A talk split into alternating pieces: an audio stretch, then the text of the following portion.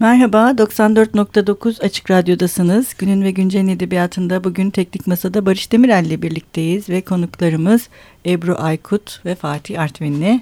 Tekrar hoş geldiniz arkadaşlar. Yeniden hoş bulduk. Ee, şimdi biz geçen hafta Fatih ve Ebru ile birlikte tarihçilerden başka bir hikaye kitabını konuşmuştuk. Bu yani daha doğrusu konuşmaya başladık. Ee, bu kitap tekrar ben hatırlatayım. Ebru Aykut, Nurçin İleri ve Fatih Artvinli tarafından hazırlandı ve Can Yayınları tarafından basıldı. Geçen hafta daha çok genel olarak tarih, edebiyat ve kurgu arasındaki ilişkilerden bahsetmiştik. Ee, bu e, haftaki programımızda biraz kitabın içine gireceğiz artık ve e, kitabın yazarlarından e, ve kitaptaki hikayelerden bahsedeceğiz. 14 tane yazarımız var. Ebru sen ister misin? Kimler? Bu 14 kişi onları da burada tek tek. Arkadaşlarımızın ismini. Ee, Oktay Hoca'dan başlayalım tabii. Oktay evet. Hoca o hikayeler, o sesler, o tarihçiler başlığıyla şahane bir sunuş yaptı. Evet, çok, Oktay Hocam çok teşekkür ederiz buradan dinliyorsanız. Ona size de, bizi. ona da evet. bir selam gönderelim. Evet. Ama gerçekten bize e, çok az bıraktı evet. sözü. Yani çok çok iyi bir e, kitap değerlendirmesi. Evet, çok güzel sunuşu. bir sunuş yazdı. Evet, gerçekten ee, yani ilk başta önemli. şöyle düşünüyorduk. Bizim biz de bir ön söz yazmak istiyoruz Hı -hı. tabii kitabımıza. Ee, böyle öyle mi yazalım, böyle mi yazalım? Sürekli genişletiyoruz, sonra daraltıyoruz filan. Oktay Hoca'nın sunuşunu gördükten sonra ah dedik. Ne kadar işte güzel bu. yazmış. Bizim artık dertlenmemize gerek Bizi kalmadı. Bizi iyi anlamışlar. Evet.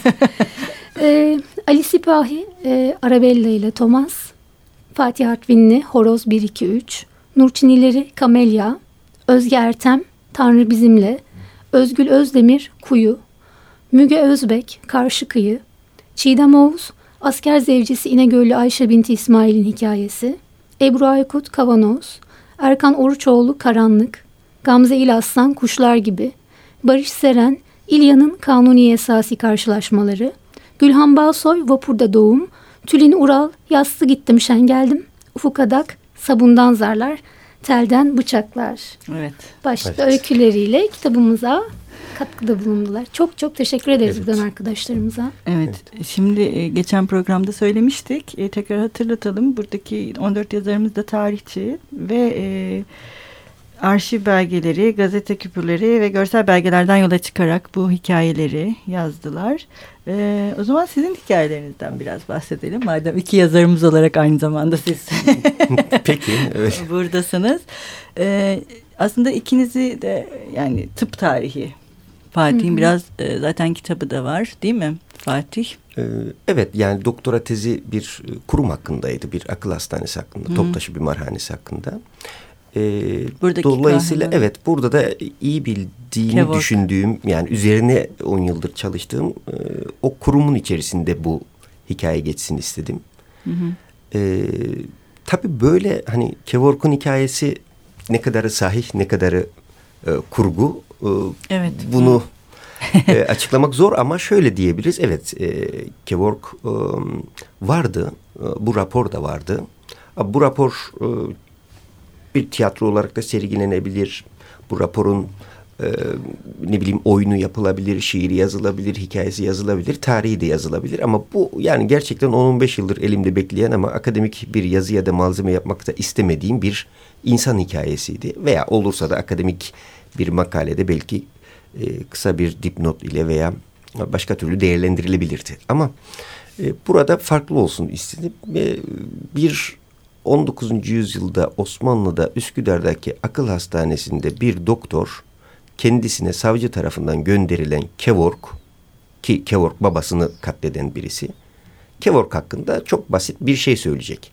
Bu kişinin akıl sağlığı suçu işlediği esnada yerinde miydi değil miydi? Yerindeyse o zaman hapishaneye gidecek ve belki e, 10-15 yıl ile yatacak ya da akıl sağlığı yerinde değil deyip e, onu belki e, akıl hastanesinde tedavisine devam edecek o, o dönemin ölçülerinde. E, dolayısıyla orada da aslında Kevork'a da Kevork'un gözünden de e, evet. hekimi Monceri'nin gözünden de e, biraz anlamaya çalıştım. Daha doğrusu Monceri'nin Kevork'u anlama çabasını anlamaya e, çalıştım. Dolayısıyla böyle bir metin, e, metin vardı. Yani hakikaten bir hekim hastası hakkında rapor yazarken e, nasıl bir e, düşünce içerisinde yazar? Neyi e, tartıp biçer. Tabii ki maddi olarak tarihsel e, gerçeklikler açısından biliyoruz kurumun işleyişini, nasıl olduğunu filan. Sınırlı da olsa bunlara sahibiz yazılan raporlara. Fakat sahip olmadığımız şey şu. Gerçekten bir rapor yazarken hekim 19. yüzyılda ne düşünürdü?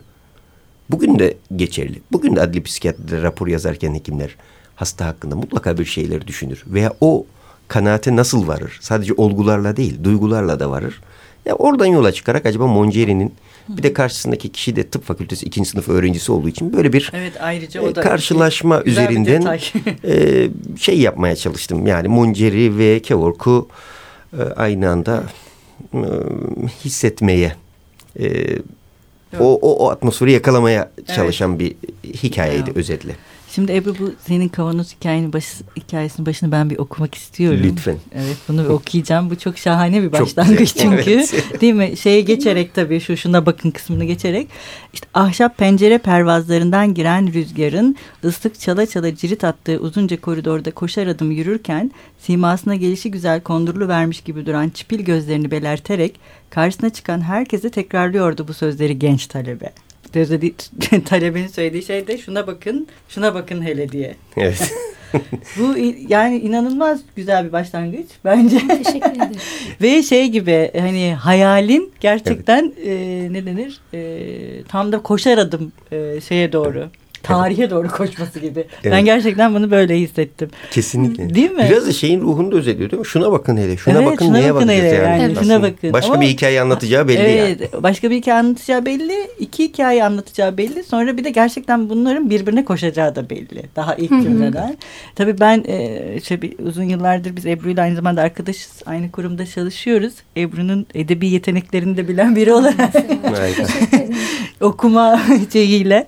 Ee, Ebru senin de aslında çalıştığın alan tarihte hı hı. E, bu e, kendi hikayenle değil mi evet, bağlantılı? Evet. Bağlantılı. Fatih'in doktora Aynı tezi Fatih gibi. gibi pek çok evet. arkadaşımız gibi. Hı hı. E, benim yazdığım hikayede yani son dönemde daha haşır neşir, daha yakından ilgilendim. Ben pek çok şeyle ilgileniyoruz hepimiz ama hı hı. E, Hilkat Garibeleri çalışıyorum. Uzunca bir zamandır daha henüz yayın yapmadım ama e, üzerine konuştum birkaç yerde e,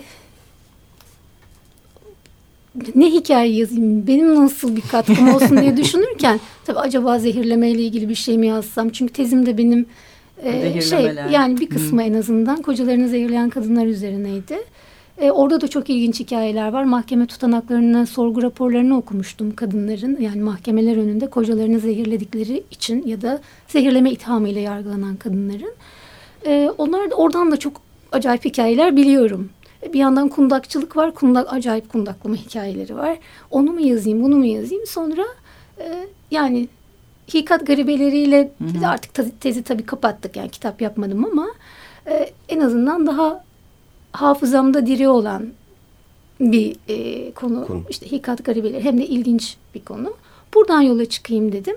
Bir gazete haberinden aslında sadece. Takvimi ve hikayede yayınlanmış. Todori o e, gazete haberinde geçer. Oradan yola çıkarak hikayeyi kurdum ama içinde okuyanlar görecek bir zehirlenme e, hikayesi, de, hikayesi var. de var küçük. E, yani aslında anlat şimdi konuyu anlatmak mümkün değil. Biraz evet, böyle birbirine Hı. bağlana bağlana ama yani Mektebi Tıbbiye'de İstanbul Hı. Tarih bir, bir düşünerek odağı, yazılmış evet, bir İstanbul, hikaye zaten. Evet.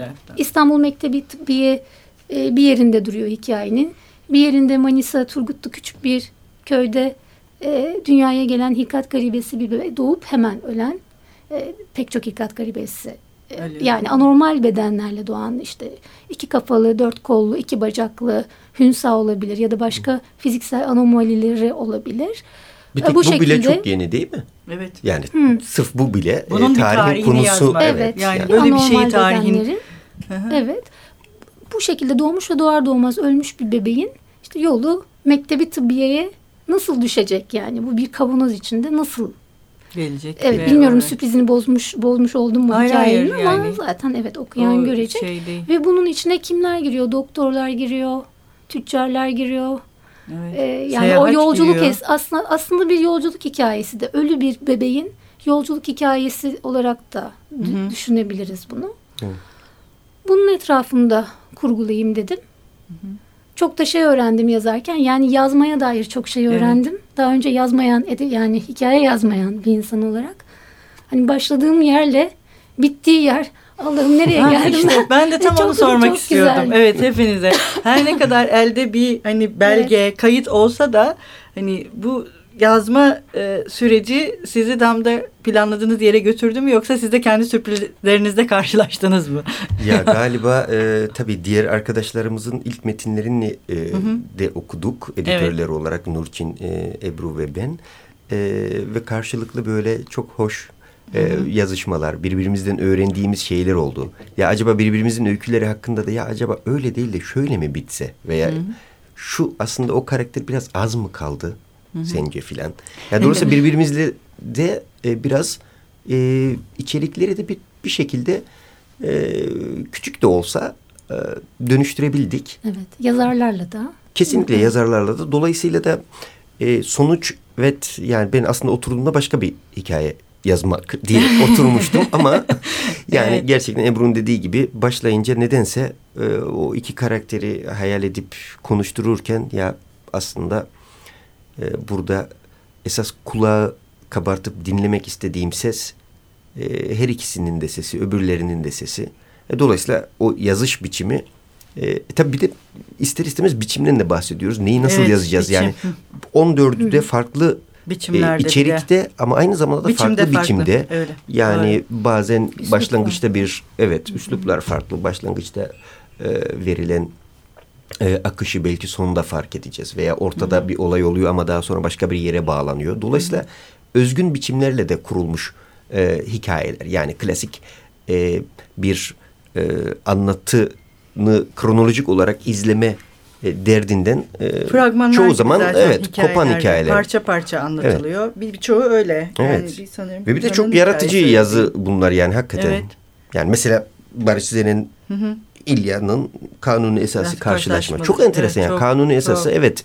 Çok Osmanlı tarihi çok çok önemli bir kısmı. Ama yani gerçekten Makedon dağlarında bir komitacı İlya'nın gözünden bu ne evet. anlama geliyor? Yani müthiş zekice evet. bir kurgu çok. düşün. Veya Nurçin İlleri'nin Kamelyası. Evet. Yani gerçekten bugün de olsa evet. yine kendini okutacak bir metin, e, metin bu. Çünkü e, inanması evet. zor. Yani onların anlamaya çalışması bir cinayeti, olağan şüphelileri, ya yani onların üzerine gitmek ve sonra sürpriz son, başka şeyler. Yani çok fazla şey var böyle.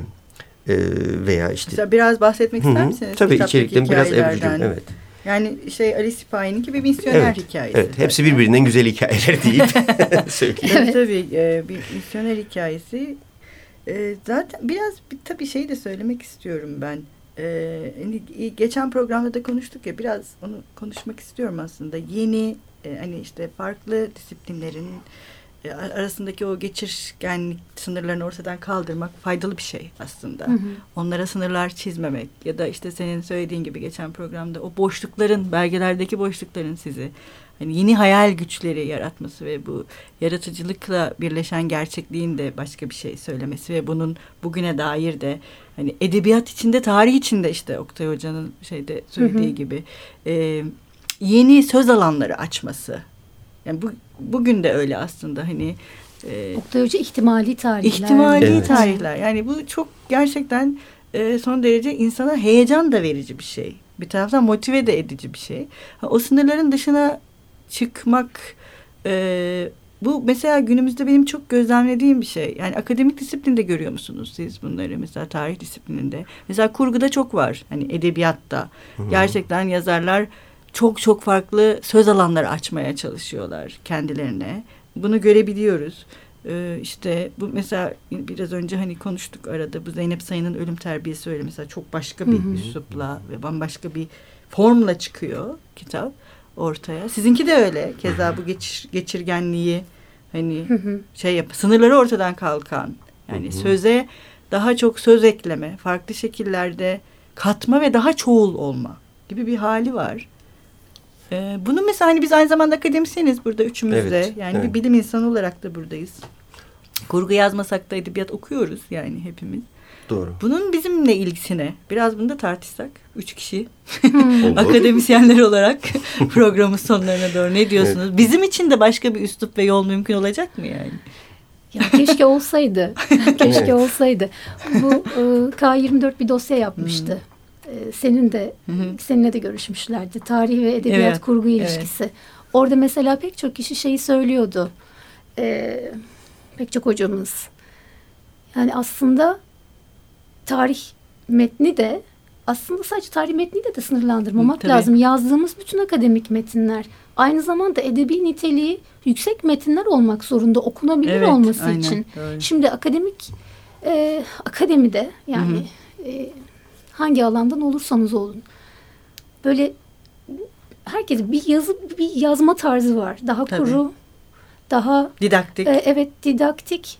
Ama yani en iyi özetley özetleyen kelime herhalde gerçekten o kuru ifadesi. Kuru, kuru yazmak. O kuruluk insanın da içini kurutan bir şey. Okurken çünkü e, pek çok metni başlayıp sonuna kadar tahammül ederek okuyamıyor, bitiremiyorsunuz.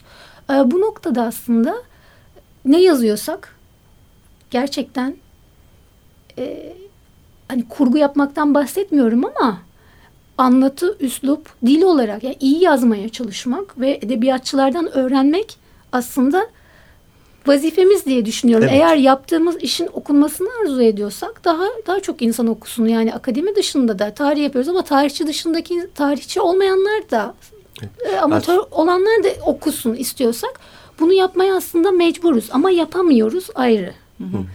Yani kimi zaman işimize gelmediği için yapamıyoruz. Çünkü aslında öteki türlü yazmak daha kolay. Yani bir takım alıntıları, belgeleri işte evet. birbiriyle ilişkilendirerek alt alta diz, referans ver. Yani diğer, bu budur evet, de Ha, yani daha böyle betimleyici anlatılar. Çok analizi olmayan, çok yorum katmadan yazılan e, metinler. Tarihçilikte bu çok yaygın özellikle. Yani yorumdan korkmak, yorum yapmaktan korkmak. Çünkü yorum, yani bir yandan tabii yorum var ama o yorum hani nasıl... E, duygusal açıdan ölüyorum belki. Kuru. Ya da şey şunu demek istedim. Yani politik bir yönelim var hakim.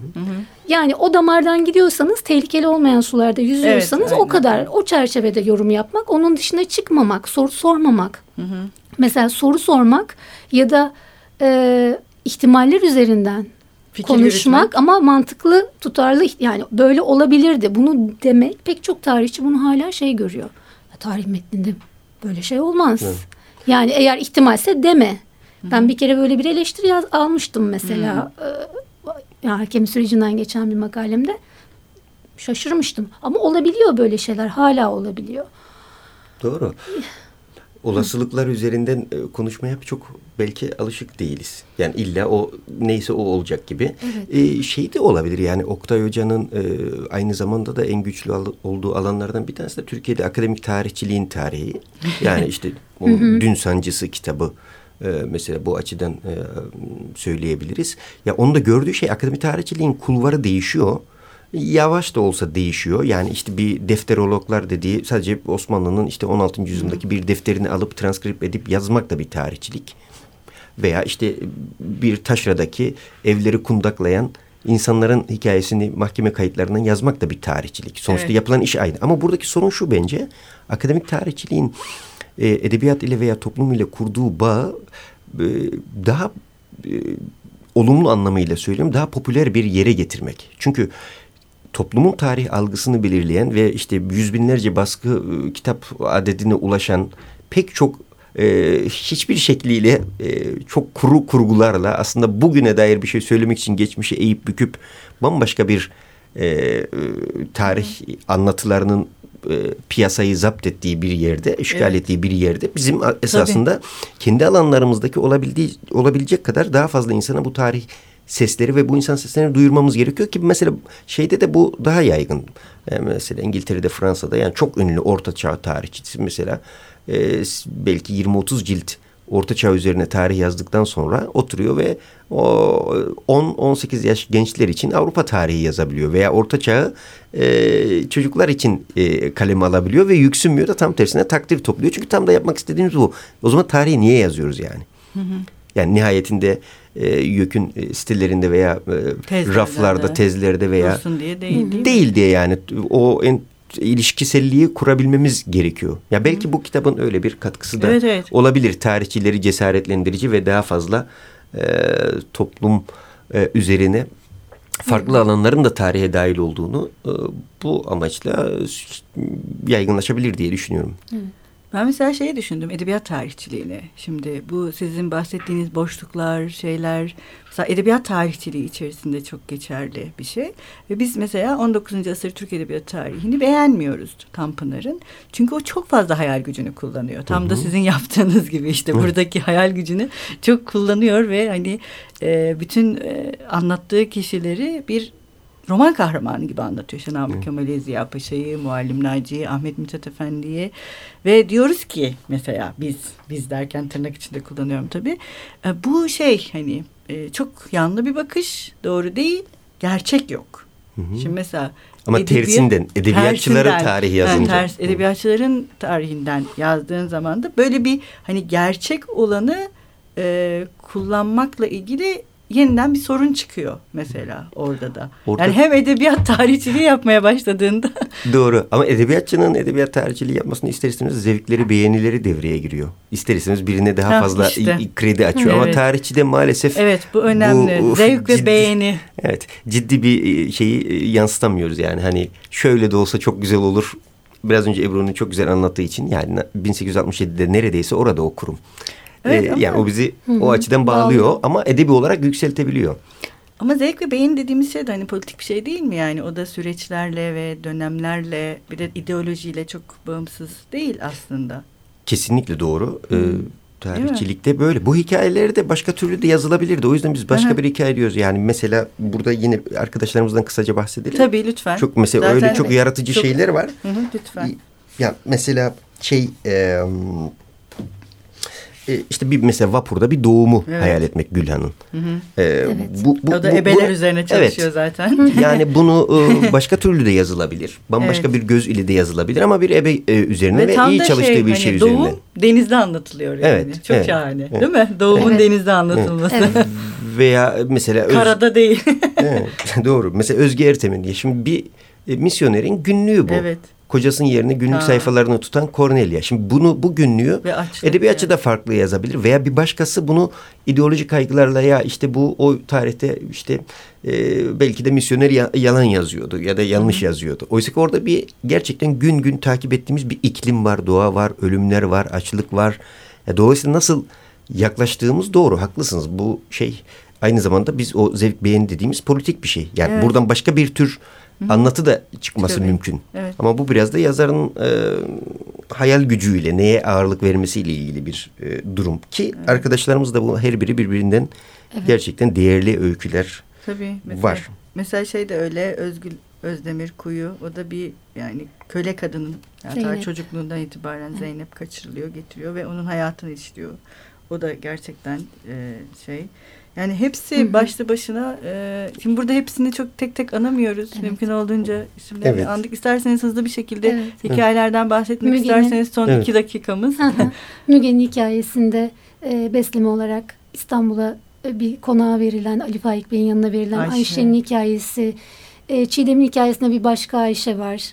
E, Balkan Harbi'nde kocası askere giden ve geri dönmeyen İnegöllü Ayşe'nin evet. daha sonra başına gelenler. Evet. Onun, hak, onun Ayşe hakkında yazılan bir arzu hal.